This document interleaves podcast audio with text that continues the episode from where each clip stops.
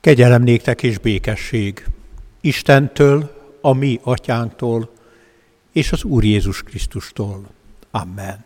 Kedves testvéreim, hallgassátok meg a Bibliaolvasó útmutató évi igéjét, amelyet igehirdetésem alapjául választottam, és amelyet megírva találunk Pálapostolnak a korintusi gyülekezethez írt első levelében, a 16. fejezet 14. versében a következőképpen.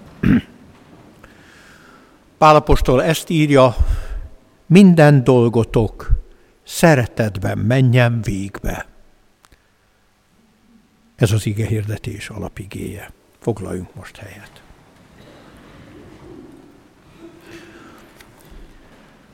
Nagyon sok szeretettel köszöntelek benneteket, testvéreim, új év első délelőttjén, ezzel az igével. Aval az igével, amely reménység szerint az egész évben kísérni fog bennünket. Egy csodálatos bátorítással indulhatunk most az új évbe, amely Pálapostól szava, és egy olyan gyülekezetnek írta ezt a bátorító szót, ezt a buzdíszó szót, amelyben nagyon sok volt a nehézség, a feszültség, a bűn, a széthúzás, a bizonytalanság, és én amikor elolvastam először a bibliolvasó útmutató évi igét, úgy éreztem, hogy halatlanul aktuális ez az ige ma. Elsősorban azért, mert Pálapostól is akkor írja le ezt a mondatot, amikor búcsúzik a gyülekezettől. Tehát a zár szava között található ez a mondat. És én azt hiszem, hogy egy ilyen helyzetben, amikor mi is eljutunk majd oda feleségemmel együtt, hogy elbúcsúzunk ebben az esztendőben a gyülekezetből, jó egy ilyen bátorítást hallani, hogy az egész életünk és minden, ami itt történik a gyülekezetben, a szeretetben menjen végbe. A másik aktualitását abban érzem ennek az igének, hogy, hogy bár nagyon sokat beszélünk a szeretetről, de valójában újra és újra föl kell eleveníteni a szeretetnek a tüzét, mert a szeretet az nem puszta szó, azt nem lehet csupán szavakba önteni. Közhelyeket tudunk mondani a szeretetről, de nagyon fontos lenne újra és újra átélni a szeretetet. Pálapostól ezt írja tehát, és így bátorít bennünket, minden dolgotok szeretetben menjen végbe. Előtte azonban van egy nagyon izgalmas mondat.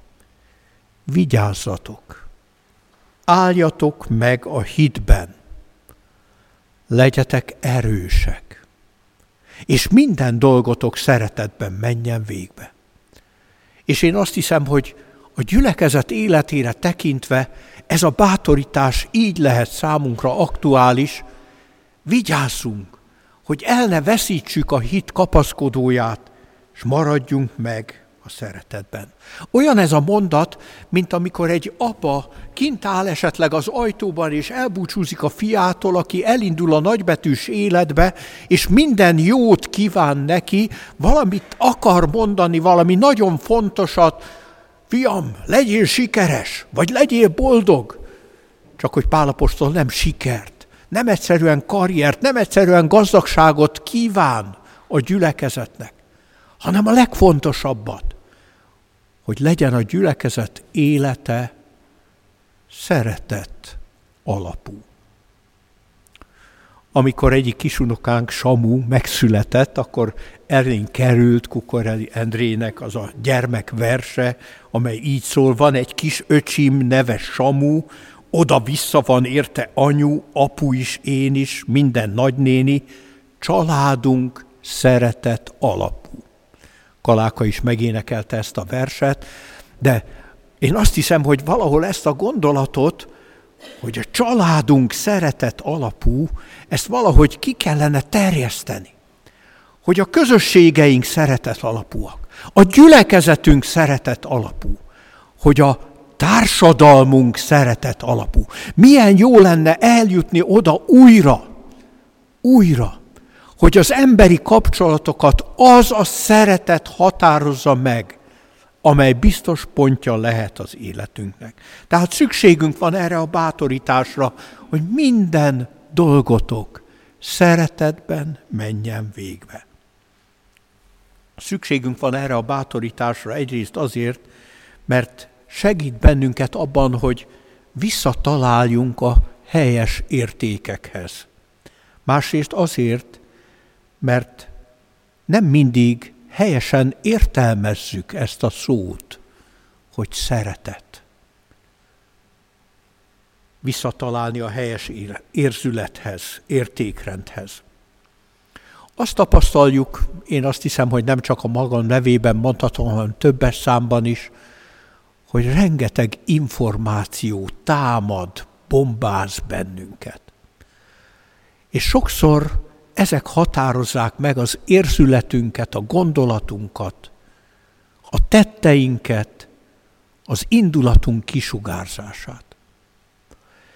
Elképzelek egy olyan képet, hogy ülök a templomban, hallgatom az igét, és magamban reagálok az igére, amikor a szeretetről szól, hogy hú, ez olyan szép, ez olyan gyönyörű, ezt meg kellene tartani, ez kellene, hogy átjárja az egész életünket, és meghatározza minden napunkat, de ahogy kilépünk a templomból, és felszállunk mondjuk egy tömött buszra, vagy éppen késik a busz, és ezért kezdünk el bosszankodni, mindaz az érzület, ami bennünk van, a szeretet szó, vagy az ige hallatása közben, az rögtön elszáll. Szembe jön velünk valaki, aki talán nem szimpatikus nekünk, és nagyon erősen nekünk támad, és fölfortyan bennünk a méreg, és akkor hiába ültünk ott a templomban, és hallgattuk az igét, a szeretet nem valósul meg. Vagy gondoljuk végig, hogyha a családunk szeretet alapú, milyen százalékban vesznek részt a gyerekeink a családi életben, és milyen százalékban mondjuk egy nap folyamán egyéb más közösségekben. Hát sokszor elenyésző az, amit egy tizenéves gyermek otthon tölt a szerető szülei közelségében, mert egészen más információ éri aztán az iskolában, és nem csak az, amit tanulnak, mert az lehet fontos és hasznos, hanem azok az indulatok, azok az érzületek, azok az értékrendek határozzák aztán meg, amivel találkozhat a szünetben, a folyosón, vagy éppen az iskolaudvaron veszekedés közben. Mennyi az az idő, amit mi szeret alapú közösségben töltünk. Kilépünk a munkahelyre, az otthonunkból, és talán sokszor 12 órát is ott kell töltenünk. De nem is kell kilépni az otthonunkból. Elég, ha csak bekapcsoljuk azt a fránya tévét vagy rádiót, mondván, hogy ablakot nyitunk a világra, de avval, hogy ablakot nyitunk a világra, avval minden, minden beáramlik, és az, amit mi szeretet alapúnak képzelünk el, az összetörik azért, mert elkezdünk félni attól, hogy mi lesz holnap, elkezdünk bizonytalankodni, hogy hogyan fogunk megélni. Bizony, rengeteg, rengeteg olyan hír, információ, rengeteg olyan hatás ér bennünket, amely megingatja, mint egy erős földrengés a szeretet alapú gondolkodásunkat. És éppen ezért nagyon fontos újra és újra hangsúlyoznunk Pálapostól buzdítását. Minden dolgotok szeretetben történjék. Persze azt is nagyon jól tudjuk, hogy a szeretetet nem lehet könyvből megtanulni. Volt egy ismerősöm, Amerikából került ide Magyarországra, aki könyvből megtanult borászkodni. Vett egy szakkönyvet, vett egy telket Balatonfelvidéken, és az első évben olyan bort készített, amit elvittem egy szakborászhoz, és azt mondta, hogy le a kalappal. Van, amit a könyvből meg lehet tanulni, az egyszer egyet, a külföldi idegen nyelveket meg lehet tanulni.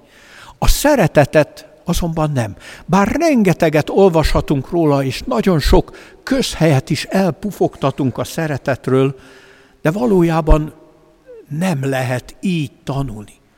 És gondold végig, testvérem, hogy te hogyan tanultad a szeretetet. azokon keresztül, akik téged szerettek. Lehet, hogy édesanyád volt, vagy édesapád, aki megölelt, vigasztalt, egyszerűen ölében ringatott, amikor beütötted a lábadat, akkor bekötözte a sebet és adott egy gyógyító puszit. Amikor fájdalmad és félelmed volt, akkor magához ölelt. Amikor úgy indultál az iskolába, hogy nem tudod jól a leszkét és félek a felelettől vagy a dolgozástól, akkor ő mondott buzdító szavakat. Amikor eltörött a mécses, akkor ő gyújtotta újra. Igen, tanultuk a szeretetet. Nem nagy könyvekből, hanem valakin keresztül. Talán az édesapánkon keresztül. Aki megtanított bennünket okos emberként mondjuk barkácsolni, és jó volt vele együtt dolgozni. Aki megtanított bennünket arra, hogy hogyan kell helytállni a világban, megtanította arra, hogy hogyan kell megélni a konfliktus helyzetekből a gyógyuló felegyenesedést. És megtanított talán arra is, hogy amikor terheket cipelünk, akkor se kell összeroppanni. Vagy a házastársunk, aki elhordoz bennünket, minden nyomorúságunk ellenére. Vagy talán éppen a gyermekünk, aki odaszalad hozzánk, és megöleli, vagy kisunokánk, és megöleli a lábunkat, és lehet, hogy mi nagyon elkeseredetek vagyunk, és lehet, hogy minden ízületünk fáj már, de a kis unokánk vagy dédunokánk ölelése az egyszerűen gyógyító erővel hat rá, mert kapunk tőle szeretetet, valami kisugárzást. Hát milyen csodálatos dolog ez. Nem úgy tanuljuk a szeretetet, hogy egy nagy könyvben elolvasuk, hogy így kell szeretni. Nem. Hanem úgy, hogy szeretve vagyunk és a szeretetet kapunk, akkor tud valami áradni belőlünk azok felé, akik környezetünkben vannak. És így válik igazán izgalmas az, amiről az apostol beszél, hogy vigyázzatok, álljatok meg a hitben, minden dolgotok szeretetben menjen. Mert ezzel burkoltan arra utal, hogy valójában akkor tudunk minden dolgunkban a szeretetben megmaradni, ha az Istenben megmaradunk, ha az Istenhez ragaszkodunk, ha az Isten szeretetében tudjuk magunkat. Hogy megy ez? Hát minden bizonyal úgy, hogy meg vagyunk keresztelve. Erről nem szabad megfeledkezni. A keresztség ez nem egy régen történt valami, hanem az életünk akkor belemerült az Isten szeretetébe. Az Atya, Fiú, Szentlélek nevébe kereszteltettünk, merítettünk bele. Olyan jó lenne ezt komolyan venni. Olyan jó lenne komolyan venni, hogy mi a teljességben, az Isten teljességében, az Isten szeretetének a teljességében vagyunk. Én azt hiszem, hogy sokkal kisugárzóbb lenne a kereszténység. És nem fogyó létszámokat mutatnánk akkor, hogyha valóban így tudnánk élni a keresztségünk drága ajándékával. Meg vagyok keresztelve, ez azt jelenti, hogy belemerültem az Isten szeretetébe. Elfogadott engem, neven, néven szólított engem, övé vagyok. Tőle nem választhat el senki, vagy ahogy Jézus mondja az ő kezéből, senki, de senki nem ragadhat ki, mert ő tart engem, hordoz engem. Micsoda nagy ez a szeretet. Ez az életet is odaadó szeretet.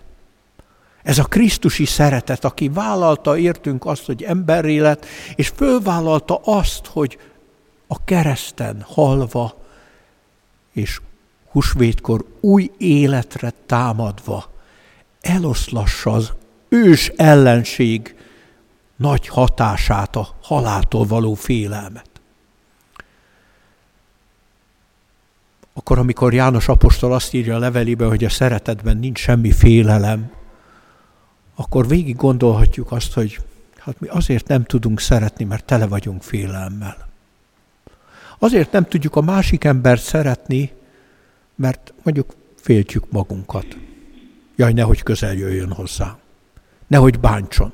Hány olyan gesztus van, ami a félelemből fakad? Azt mondják, hogy ilyen a készfogás is. Azt mondjuk, hogy szervusz, nyújtjuk a kezünket, és azt mondják a régiek, hogy ez abból fakad, hogy bizonyítsa az ember, hogy nincsen nála fegyver. És ilyen a kocintás. Amikor új évkor kocintunk. Hát mi már nem úgy kocintunk, hogy a fakupánkból átcsöppen a bor a társunk kupájába, de azt mondják a régiek, azért kocintottak, hogy ebben bizonyítsák, hogy nem mérgezett az ital. Ezek a szép szokások valójában a félelemből generálódtak. Megdöbbentő ez. Mert az ember alapjába véve fél. Fél a másiktól. Nehogy bántsák.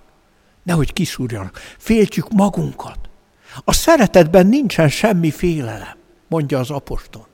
Minden dolgotok szeretetben menjen végbe, mondja Pál, és rámutat arra, hogy álljatok meg, maradjatok a hitben, Bízzatok abban a Jézus Krisztusban, aki legyőzte a halált, és nem kell mitől félnetek. Bízzatok abban a Jézus Krisztusban, aki megváltott benneteket bűntől, átoktól, haláltól, pokoltól. Bízatok abban a Jézus Krisztusban, aki igaz szeretetet tanúsított mindig irántatok akkor, amikor arra bátorítalak benneteket, hogy minden dolgotok szeretetben menjen végbe, akkor ezt talán így is fogalmazhatnám, hogy éljetek Krisztusban, vagy Krisztus éljen bennetek. Legyetek egymás Krisztusaivá is. Minden dolgotok szeretetben menjen végbe. Vigyázzatok, álljatok meg a hitben.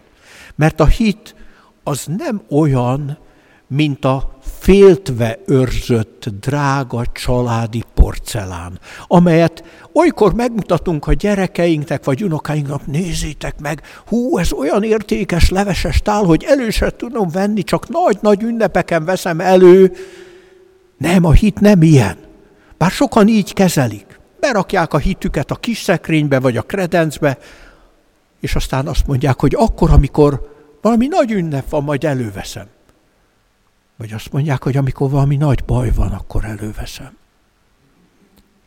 De hát gondoljuk csak végig, hogy a mindennapi eledelünket azt a hétköznapi tányérból, és nem a család féltett porcelánjából fogyasztjuk el.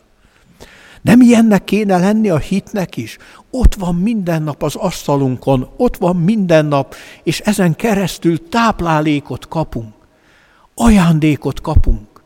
Éltető ajándékot. Minden dolgotok szeretetben menjen végbe. Vigyázzatok, álljatok meg a hitben. A féltve dédelgetett családi porcelánként őrzött hit valójában el is felejthető, és el is veszíti az értékét. Hányszor tapasztaljuk azt, sokszor beszélgettünk azt, hogy a hagyatékban őrzött, értékesnek tartott dolgok. Egy haláleset kapcsán teljesen értéktelenné, semmivé lesznek. Vigyázzatok, álljatok meg a hitben. Amikor az apostol azt mondja, hogy minden dolgotok szeretetben menjen végbe, akkor arra hív minket, hogy mi, akik megismertük az Isten Krisztusban megmutatott szeretetét, mi ne akarjuk azt a hétköznapokban elrejteni, hanem valóban járja át az életünket mert éltető erő az. Az Isten szeretete. Éltető erő, mint a vitamin. Én azt hiszem, hogy egyikünk se olyan bolond, hogy mondjuk két hónapunk, a negyed évente bekap egy C-vitamint, és azt mondja, hogy ettől erősebb lesz a szervezetem. Hanem ha azt érezzük, hogy szükségünk van rá, akkor folyamatosan szedjük szinten tartjuk a vitamin szintünket azért, hogy aztán akkor, amikor jön valami krízis, egy influenza hullám, vagy egy betegség, akkor is erősebb legyen a szervezetünk. A hit akkor is megtart bennünket, amikor krízisek közepette esetleg elgyengülnénk, és nem engedi, hogy összeroppanjunk. Vigyázzatok, álljatok meg a hitben, és minden dolgotok szeretetben menjen végbe. És amikor most az új év első délelőttjén arra bátorítalak benneteket Pál szavával, minden dolgotok szeretetben menjen végbe, akkor tényleg csak arra hívlak benneteket. Maradjatok most meg. Maradjatok meg ebben az évben is. Maradjatok meg mindenkor az Isten szeretetében. Maradjatok meg az Isten szeretetében, hogy aztán oda át is ez a szeretet ölelhessen át benneteket. Csendes imádságban vigyük gondolatainkat Isten elé.